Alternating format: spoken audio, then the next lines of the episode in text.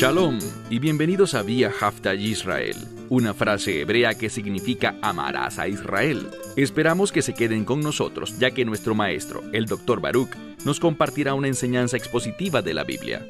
El Dr. Baruch es profesor titular del Instituto Sera Abraham, con sede en Israel. Aunque todos los cursos en el instituto se imparten en hebreo, el Dr. Baruch se complace en compartir esta enseñanza en inglés con doblaje al español. Para más información, visítenos en amarazaisrael.org o descargue nuestra aplicación móvil Mi Estudio Bíblico. Aquí está Baruch y la lección de hoy.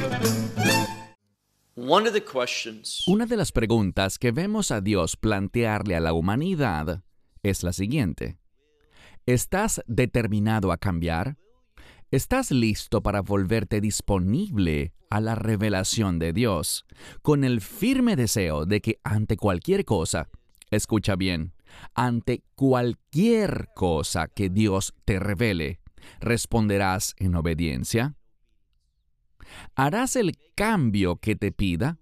¿Cumplirás lo que sea que te ordene, cualquier cosa que sea, con un propósito, con el fin de exaltarlo, glorificarlo, adorarlo y tener el privilegio, un gran privilegio por cierto, de participar en la obra de Dios? Entonces, ¿estás realmente dispuesto a escuchar a Dios con el deseo de responder en obediencia? Bueno, hubo un hombre que vez tras vez se negó a estarlo, y se trata de Faraón, a pesar de la gran revelación que Dios le dio. Toma tu Biblia y ve conmigo al libro de Éxodo, capítulo 9. Libro de Éxodo, capítulo 9. Hoy, en nuestro estudio, miraremos dos Makot, dos plagas que Dios colocará sobre los egipcios. La primera plaga es esta conocida con el término hebreo de ver, que significa pestilencia o enfermedad. La segunda que estudiaremos se denomina Shahin, que se traduce como úlceras. Ambas plagas generan sufrimiento. Pero de acuerdo a lo que leemos, aunado a lo que dicen los comentaristas, esta segunda plaga que analizaremos esta noche, de entre las dos, tiene que ver con dolor en su máxima expresión. Así que, ¿puede colocar Dios dolor sobre un individuo? Claro que sí. ¿Y por qué razón lo haría? Bien, por dos razones. La primera es por rechazar la revelación de Dios. Y la segunda, por someterse al liderazgo incorrecto. Así que, antes de avanzar, debemos preguntarnos lo siguiente. ¿Estamos sometiéndonos verdaderamente al liderazgo correcto en nuestra vida? Vemos en el mundo que muchas elecciones ocurren. En Israel se celebran elecciones con bastante frecuencia, pero vemos que en todas partes se están celebrando elecciones. El año que viene se elegirá un nuevo presidente en los Estados Unidos, y la pregunta que cada persona tiene obligatoriamente que contestar, y lo hará de cualquier manera, porque no hacer nada también es una respuesta. Abstenerse de opinar es una decisión. La pregunta es, ¿apoyamos a un liderazgo temeroso de Dios? ¿Vamos a elegir a los candidatos correctos? Y, por un amplio margen, cuando evaluamos la humanidad, la mayor cantidad de personas está eligiendo sin sabiduría. Eligen carentes de revelación o rechazan la revelación que Dios les da. Así que, hazte una pregunta muy importante. ¿Estás sometiéndote a la influencia correcta, al liderazgo correcto en tu vida, para que tomes decisiones sabias que agradan a Dios? Verás, tú puedes ser un creyente. Tu nombre puede que esté escrito en el libro de la vida del Cordero, pero eso no significa que estés caminando en obediencia. Leamos Éxodo 9, como dije, iniciando en el verso 1. Leemos aquí. Y el Señor habló a Moisés y le dijo, Ve a Faraón y habla con él. Otra vez tenemos un mensaje de revelación de Dios a través de Moisés. Y esto le dirás. Así dijo el Señor, Dios de los Hebreos. Esta frase que hemos visto en reiteradas ocasiones está escrita en la Biblia, pero quiero que la veamos hoy tal vez de una manera distinta a como lo hemos venido haciendo. Y me refiero al término el Dios de los Hebreos. ¿Sabes lo que significa? Lo hemos visto en el sentido de que los hebreos tienen una relación con Dios, y es verdad, se llama pacto. Pero por esa razón, y gracias a la iniciativa de Dios, Dios tiene una relación con los hebreos. Ellos son su pueblo. Los hebreos no son el pueblo de Faraón. Faraón se ha adueñado de ellos sin autoridad alguna desde el punto de vista divino. Es decir, Faraón está aferrándose a algo que realmente no le pertenece. Y puede que nosotros estemos cayendo en lo mismo. Puede que haya cosas en nuestra vida a las que nos estemos aferrando, pero debemos entender algo. Ya no nos pertenecemos a nosotros mismos. ¿Dónde vemos eso en la Biblia? Primera a los Corintios 6. Allí dice, glorifiquen a Dios con sus cuerpos. ¿Por qué? Porque fueron redimidos por precio, la sangre del Mesías. Por tanto, ya no se pertenecen a ustedes mismos. Al ser comprados por precio, le pertenecemos a Él. Por tanto, si nos aferramos a algo sin su permiso, si hacemos cosas sin su permiso, estaremos desafiando a Dios. Insisto, debemos preguntarnos lo siguiente. ¿Existe algo en mi vida a lo que me estoy aferrando, que estoy practicando, algo que disfruto mucho, pero que va en contra de la voluntad de Dios para mí? Te aseguro que tienes cosas así. Hay cosas de las que quizás no te has dado cuenta. El enemigo quizás las ha camuflado y has llegado a pensar que no hay nada malo en ellas. Pero necesitas ese discernimiento y ese es el propósito de Yom Kippur, lo cual celebramos hace unos meses, exactamente en septiembre pasado. En esa festividad pensamos en esas cosas, traemos nuestras peticiones ante Dios, confesando y buscando todo lo que pueda haber en nosotros que no sea de su agrado. Leamos de nuevo el texto. El Señor habló a Moisés y le dijo, Ve a Faraón y dile, Así dijo el Señor, el Dios de los Hebreos. ¿Y qué debía decirle? Bueno, una vez más, la misma situación. Muchas rondas han pasado en este encuentro entre Moisés y Aarón con Faraón, pero nada ha cambiado. Se repite la misma proclamación. Y entendamos algo. Dios no cambia. Él no es hombre para que se arrepienta. Lo que Él dice es correcto, es perfecto. Por lo tanto, debemos someternos a Él. ¿Y cuál es el mensaje de Dios a Faraón? Muy sencillo. Hemos hablado al respecto. Shalach et ami vaya duni que significa envía a mi pueblo para que me sirvan. La implicación es la siguiente. Debido a que Faraón se aferra a los hebreos, ellos no están sirviéndole al Señor. Ellos, y no te equivoques con esto, ellos no están cumpliendo los propósitos de Dios. Y podemos ver que la razón principal por la que pasa eso en este momento es por la desobediencia de Faraón, porque Faraón no los deja salir al desierto para ofrecer sacrificios a Dios y para adorarle. Él está obstruyendo los planes de Dios. Y cuando somos un tropiezo, cuando le desafiamos y nos levantamos en oposición a la voluntad de Dios, entendamos que tarde o temprano y normalmente más temprano que tarde, más temprano de lo que pensamos o de lo que esperamos, se dará una respuesta de Dios, y eso es lo que vemos aquí.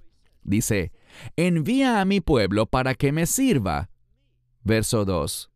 Ahora, nada sorprende a Dios.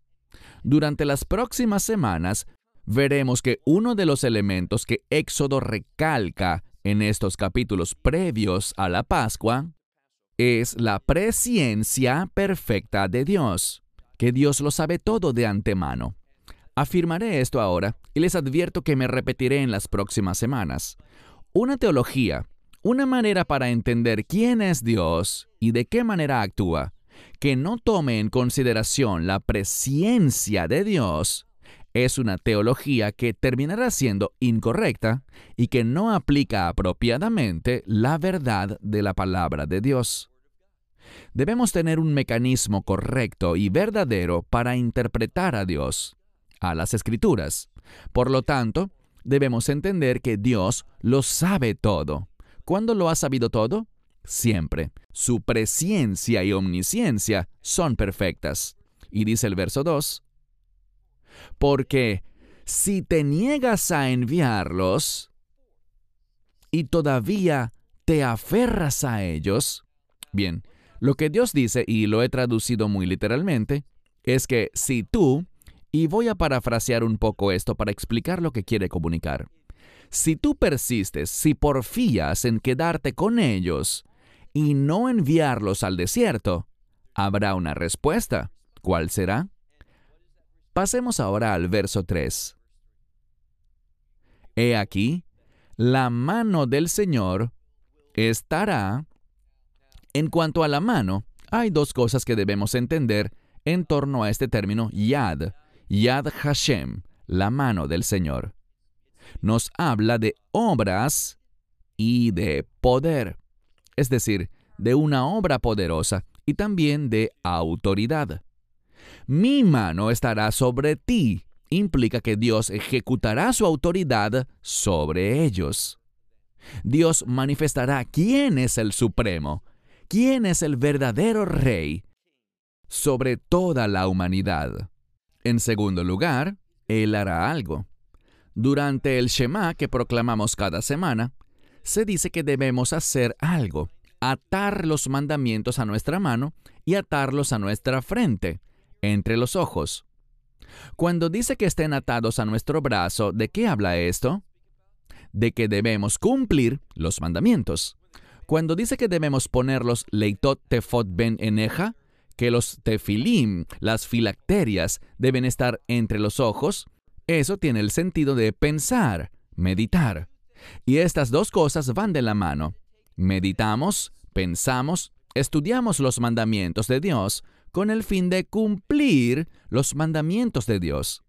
Lo que descubrimos es que Faraón no está interesado en la revelación de Dios porque no está interesado en cumplir la revelación, y esto nos enseña un principio.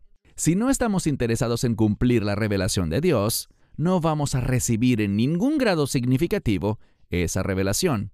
Faraón sí la recibe, pero es una excepción, con el fin de enseñarnos esta lección.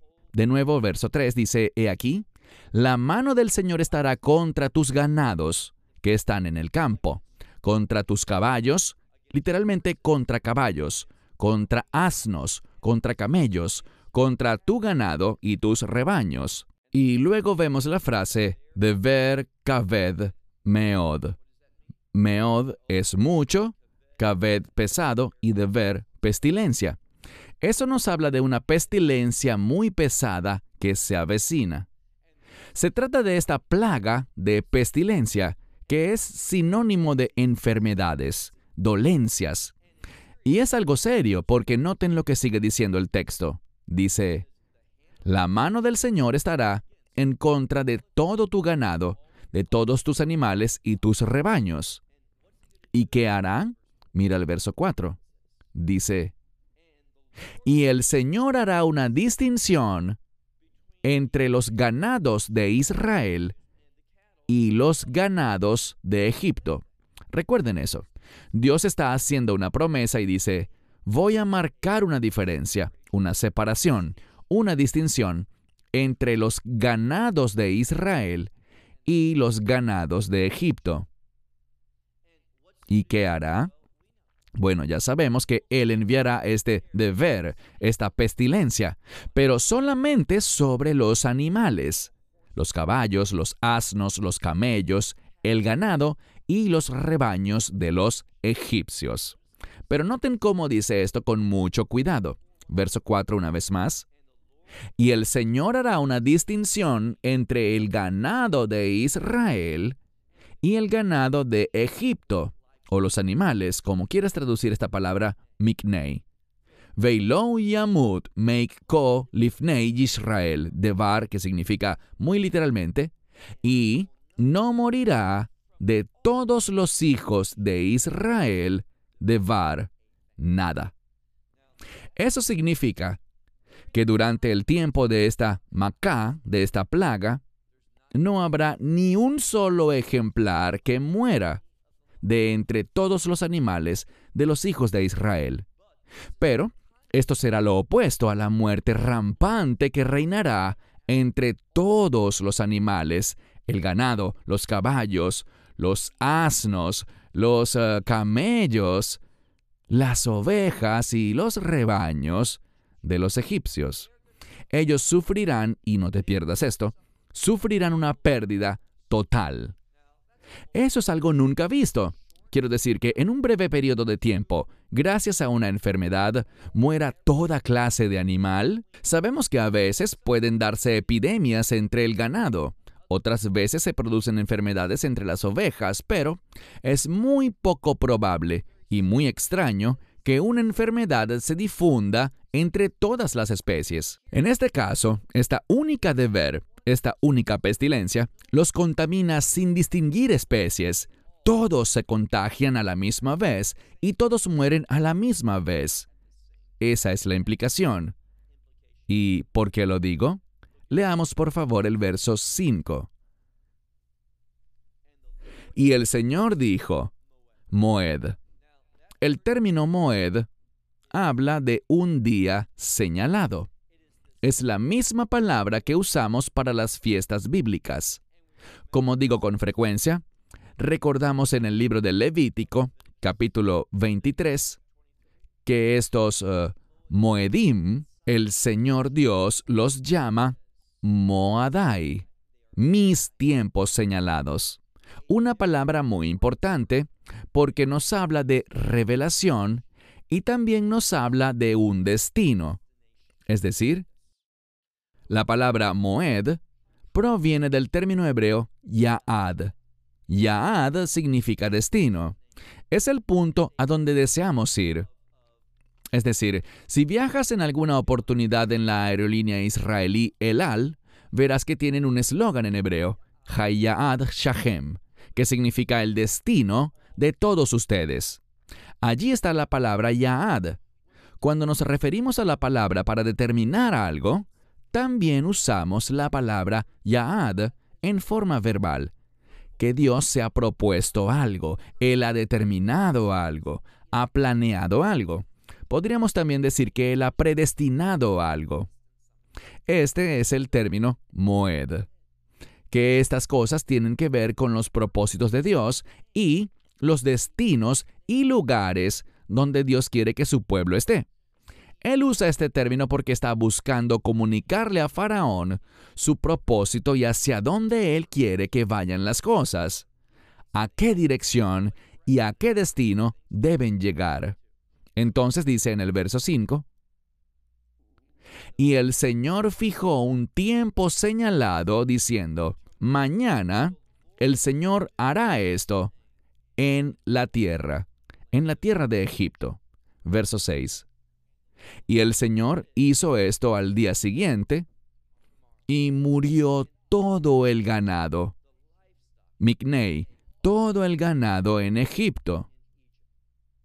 Mas del ganado de los hijos de Israel, noten el cambio, no dice de los hebreos, sino de los hijos de Israel, no murió Ejad 1 hay otro cambio. Antes leímos que no moriría de var, nada. Ahora el texto cambia y dice que no morirá uno. Esto es importante. Muchos de ustedes saben que me gustan los números en la Biblia y pueden ir a nuestra página amarasaisrael.org y buscar los videos y artículos que tenemos allí sobre la numerología hebrea. Lo que descubrirán es lo siguiente. Descubrirán que el número uno tal como dice el Shema, del que hablamos anteriormente, Shema Yisrael, Hashem Elokeinu, Hashem Echad. Echad es el número uno. Escucha Israel, el Señor tu Dios es uno. Este número uno con frecuencia alude a Dios. Él es uno. Por lo tanto, cuando vemos el texto donde dice que ni uno morirá, El número uno allí busca mostrarnos que se trata de una obra de Dios, que Él es la causa, Él los protegió de esa pestilencia, Él los guardó de morir. Verso 7. Y Faraón envió, y he aquí, que no murió del ganado de Israel ad ejad, es decir, ni siquiera uno. Ni siquiera uno de ellos murió. Presten atención aquí. Dice, Vayishlach Paro. La implicación es la siguiente. Faraón estaba experimentando todo lo que estaba pasando, todo a su alrededor en ese día, al día siguiente, exactamente cuando Dios lo anunció por medio de Moisés. Moisés le comunicó esa información a Faraón. ¿Por qué al día siguiente? Porque Dios es misericordioso. Él le dio a Faraón un día para arrepentirse, para obedecer, pero no quiso. Él siguió en su terquedad. Él sabía lo que Dios había hecho en el pasado, pero no le importó. Él seguía desafiándolo, y esa actitud atrajo la muerte. Piensen en esto. Las reses, ese micnei, el ganado, eso se refiere a comida, pero es un activo valioso. Este término con frecuencia, cuando se usa en referencia a los patriarcas, Abraham, Isaac y Jacob, tiene como fin hablar de sus riquezas. Aquí vemos entonces que Dios, ¿qué está haciendo? Está destruyendo las riquezas de los egipcios. Y lo hizo en un día. Esto debería sonarte familiar porque en el libro de Apocalipsis vemos que Dios destruirá todas las riquezas de este mundo por completo en un momento, en una hora. Esto de cierto modo presagia, es una especie de adelanto de eso también. Ahora, Faraón, aquí está la clave. Faraón envió un mensajero a investigar, a que le trajera información. ¿Es verdad eso? Lo que dijo Dios en cuanto a marcar una diferencia, quizás haya otra causa, tal vez haya alguna explicación natural. Y eso es lo que hacen los necios. Dios dice algo y ellos buscan una causa natural, tal vez científica, algo que no tenga nada que ver con Dios. Dicen, oh sí, esto sucedió históricamente, pero no fue Dios, fue tal fenómeno natural, con tal explicación científica. Pues no, fue Dios. Así que Faraón envió a alguien para verificar y traer el mensaje. ¿Es verdad? Es cierto que ni uno de los animales, ni uno de los caballos, eh, camellos, eh, asnos o del ganado o de los rebaños de Israel, de las ovejas, ¿ni uno murió? Así fue. Esto fue una revelación. Lo que Dios dijo, ahora Faraón lo había confirmado. Ahora sabía que era verdad. Bueno, si sabes que algo es verdad, por ejemplo, si estás en un edificio, como pasa con frecuencia en el edificio donde yo vivo, y tenemos alarmas de incendio que se activan. Ellas se activan probablemente unas 12 veces cada año y nunca ha habido un incendio. Entonces, cuando suena la alarma, ¿qué hacemos? Abrimos la puerta, salimos y los vecinos se preguntan, ¿es real? No, ah, otra falsa alarma. Y volvemos a casa. Pero si alguien dijera que hay un incendio, o si yo viera el incendio, saldría corriendo de allí en un instante. El mensaje es este. Faraón tuvo la confirmación. Sí, lo que Dios reveló es cierto. ¿Qué debió hacer entonces? Responder, pero no lo hizo. Él se rehusó, fue rebelde. ¿Y qué pasa cuando rechazamos a Dios y nos rebelamos? Les diré lo que pasa. Miren al final del verso 7. Dice, ley parro. Y Faraón endureció su corazón. Es el término kaved que significa literalmente que hizo su corazón pesado, o podríamos decir que su corazón se cerró. ¿Qué nos comunica esto? La comprensión más sencilla es esta. Él no estaba respondiéndole a Dios. Sus pensamientos, los pensamientos conducen a las acciones. Como el hombre piensa en su corazón, así es él. Pues Faraón cerró su corazón ante la revelación que Dios le dio. Fue rebelde de cabo a rabo. Y dice al final del verso que él no quiso enviar al pueblo. Verso 8. Ahora entraremos a la segunda plaga de hoy. Ambas plagas causaron dolor, pero esta en particular generará un dolor físico, no solo sufrimiento emocional. Perdí toda mi riqueza, todos mis animales murieron. Eso es doloroso, pero esto se volverá muy personal. El término hebreo para esta plaga es shahin, que significa úlceras o llagas. Aquí tenemos una palabra, y la quiero leer porque dice en este pasaje, Ava Buot. Ava Buot. Bueno, en hebreo, esto es un término que utilizamos para la varicela o el sarampión. Tiene que ver con proeaj, es decir, con lo que llamamos el florecimiento de un árbol. Bueno, aquí hay una especie de florecimiento, un brote de una erupción en la piel o una irritación. Y estas son úlceras. Veamos qué dice Dios aquí en el verso 8. Y el Señor le dijo a Moisés y a Aarón, tomen en sus manos un puñado de piaj. Piaj es como las cenizas de un horno. Y las arrojarás, Moisés, hacia los cielos, ante los ojos de Faraón. Ahora Dios le está diciendo a Moisés y a Aarón que vayan y busquen puñados de cenizas del horno, y que Moisés las arroje al aire delante de los ojos de Faraón. Él necesita ver esto. ¿Y por qué es importante? Bien, leamos ahora el verso 9. Y vendrá Abaj. Abaj es polvo. Pero en hebreo moderno es un término para un día nublado. Yesh harvei abaj bei avir. Hay mucho polvo. Es un día nublado. El punto aquí es que esto muestra oscuridad. Cuando hay mucho abaj, no solo se trata de un día con muchas nubes, sino que todo luce muy diferente. Y esto sucede con frecuencia durante la primavera en Israel. Entonces, vendrá polvo sobre toda la tierra de Egipto. La implicación es que esto no sucederá sobre la tierra de Gosén.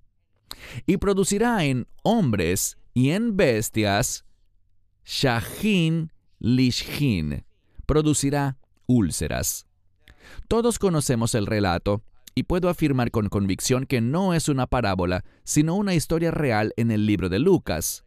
Y hablo del relato del rico y Lázaro. ¿Recuerdan al pobre Lázaro? Él estaba lleno de úlceras o llagas en todo el cuerpo, que los perros venían y lamían. Él sufría un intenso dolor. Bueno, de eso es de lo que hablamos aquí, un gran sufrimiento. Y este sufrimiento, noten lo que dice, que estaría sobre toda la tierra, en las bestias y en los hombres. ¿Saben lo que eso significa? Significa que el tiempo había pasado y ya habían nacido animales nuevos para reponer los que murieron. Pero noten algo, es el término bigimot, animales domésticos. ¿Y qué ocurre? Poreach, y surgirán estas úlceras. Este es el término que mencioné antes, ababuot, que es como sarampión o varicela. En toda la tierra de Egipto se difundirá, se propagará. Esto es lo que ocurrirá. ¿Y qué sucedió luego? Miren el verso 10. Y ellos tomaron, hablando de Moisés y Aarón, Ahora veremos el cumplimiento de este anuncio, no solo la proclamación de la profecía de la plaga. Ellos tomaron, Moisés y Aarón, de las cenizas del horno y se presentaron ante Faraón, y él, este es Moisés, él la lanzó o la arrojó hacia el cielo, y hubo erupciones, estas úlceras que surgieron en los hombres y en las bestias. No hay espacio para el error. Lo que ocurrió justo después de que Moisés lanzara las cenizas al aire fue una respuesta inmediata. Este polvo se dispersó y el polvo, esas partículas, llenaron el aire y cuando tocaron a la gente les produjo una erupción como la varicela o el sarampión, les produjo úlceras, unas llagas que eran extremadamente dolorosas. El término en hebreo comunica esta idea al lector. Así que Moisés las arrojó hacia los cielos y se convirtieron en una erupción de úlceras que se regaron en los hombres y en las bestias. Verso 11. En el verso 11 encontramos la revelación para esta plaga. Porque habían ciertos sujetos que insistían en animar a Faraón con frecuencia a que rechazara, desafiara y que no se sometiera al Dios de Israel. ¿De quiénes hablo? De los Hartumim, ya los hemos mencionado, estos sabios, estos hechiceros de Egipto, los que pensaban que podían imitar los milagros de Dios. Eran falsos sabios que jugaban al ocultismo, que no hablaban ni representaban la verdad, porque no tenían revelación. Eran individuos que harían lo que fuera, bien sea con engaños o con las trampas del enemigo, con las falsedades de las influencias demoníacas para lograr su objetivo. Y noten lo que dice el verso 11. Ellos son resaltados aquí. Leemos. Y los Hartumim, estos sabios o hechiceros, dice, no fueron capaces de presentarse ante Moisés debido a las úlceras.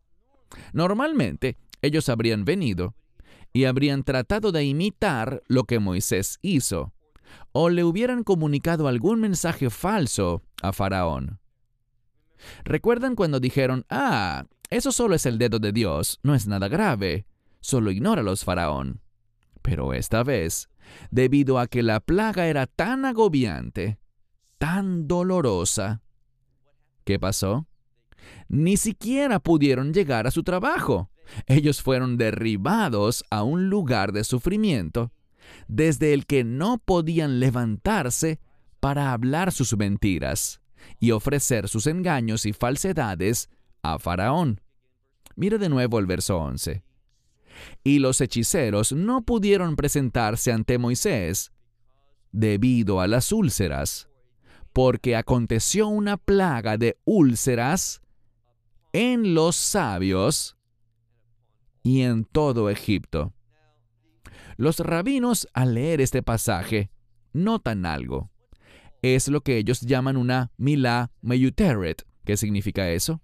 Una palabra adicional.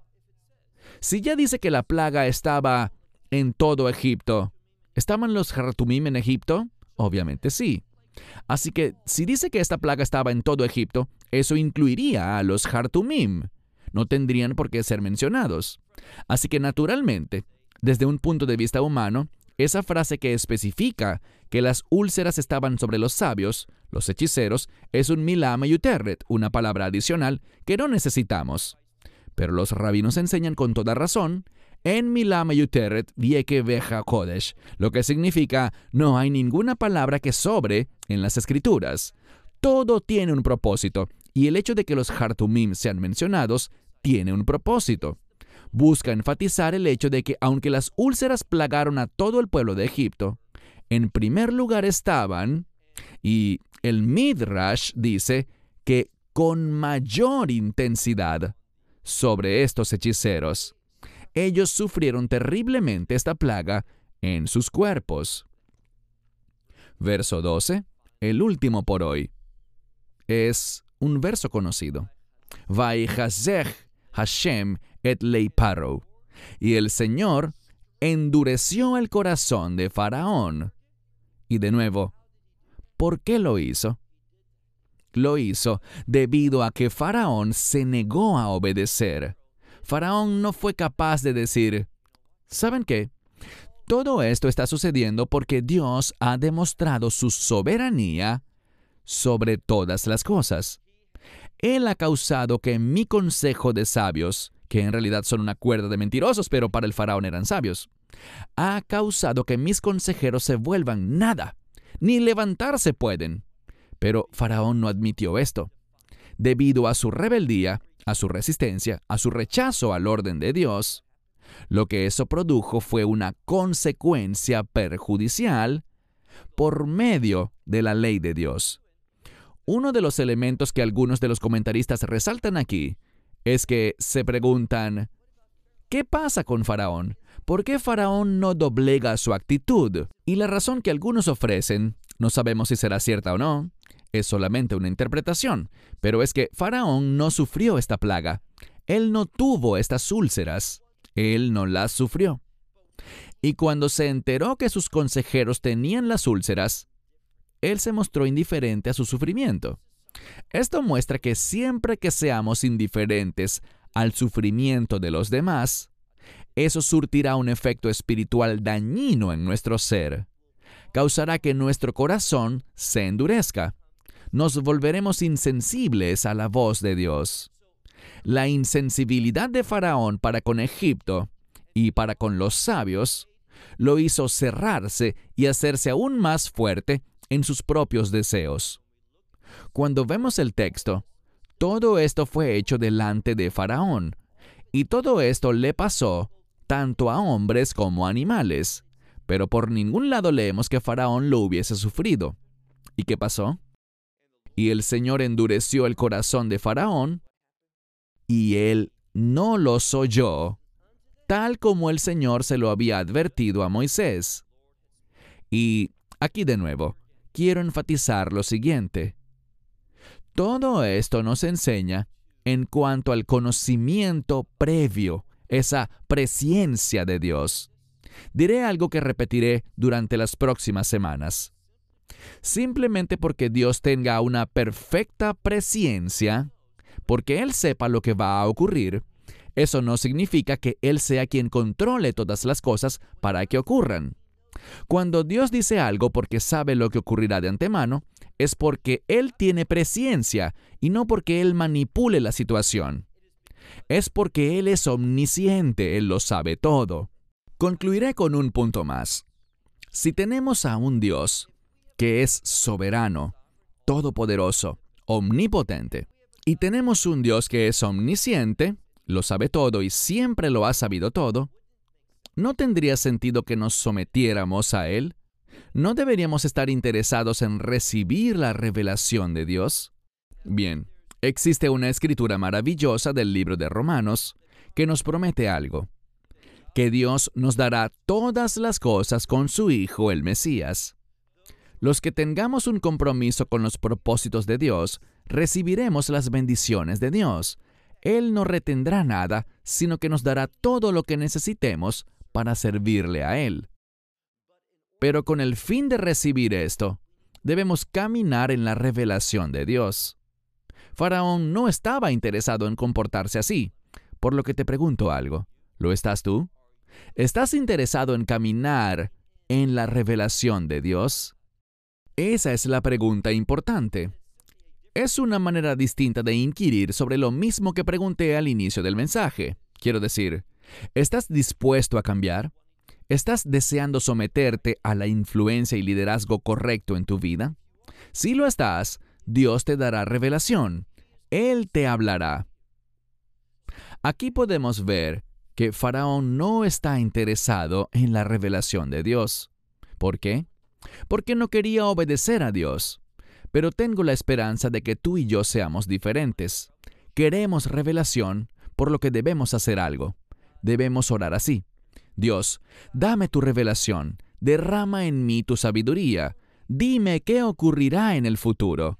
¿Cómo quieres que me prepare? ¿Qué puedo hacer para estar listo para estas cosas que tendré que enfrentar? Te pregunto algo. ¿Cuándo fue la última vez que oraste por revelación? ¿Cuándo fue la última vez que le pediste a Dios que te posicionara donde tú pudieras estar listo y capacitado para cumplir su voluntad mañana, la próxima semana y el próximo mes? Muchas veces prepararse para lo que Dios quiere que hagas requiere una cantidad significativa de esfuerzo, tiempo y recursos. Pero si nunca se lo pedimos, si nunca buscamos su revelación y su provisión para sus propósitos, ¿qué estamos haciendo? La respuesta es, estamos caminando en el espíritu de Faraón, estamos caminando en rebeldía, estamos rechazando el plan de Dios. mas tenemos que cortar esa conducta. Por esto es que uno de los propósitos de las fiestas bíblicas es que hayan siempre momentos de revelación que conduzcan al arrepentimiento, al cambio y a hacer qué? El arrepentimiento no es un cambio cualquiera, es un giro, pero no hacia cualquier dirección, sino que en todo momento es un cambio de acuerdo a la voluntad de Dios. Es un giro hacia su presencia en dirección hacia el Señor, para seguirlo a Él. Te pregunto, ¿de verdad deseas seguirlo a Él? Cierro con esto. Hasta la próxima semana. Que Dios te bendiga muy ricamente. Esperamos que te hayas edificado con el mensaje de hoy y lo compartas con otros. Te invitamos a seguir nuestros estudios cada semana por este canal y por el portal de YouTube de Amarás a Israel. También puedes descargar nuestra aplicación móvil gratuita Mi Estudio Bíblico. Finalmente, para obtener más información sobre nosotros, visita nuestra web amarasaisrael.org, donde encontrarás otras conferencias de Baruch en audio, video y texto. Hasta el próximo programa. Que el Señor te bendiga en Yeshua Hamashiach, Jesús el Mesías, mientras caminas con Él. Shalom desde Israel.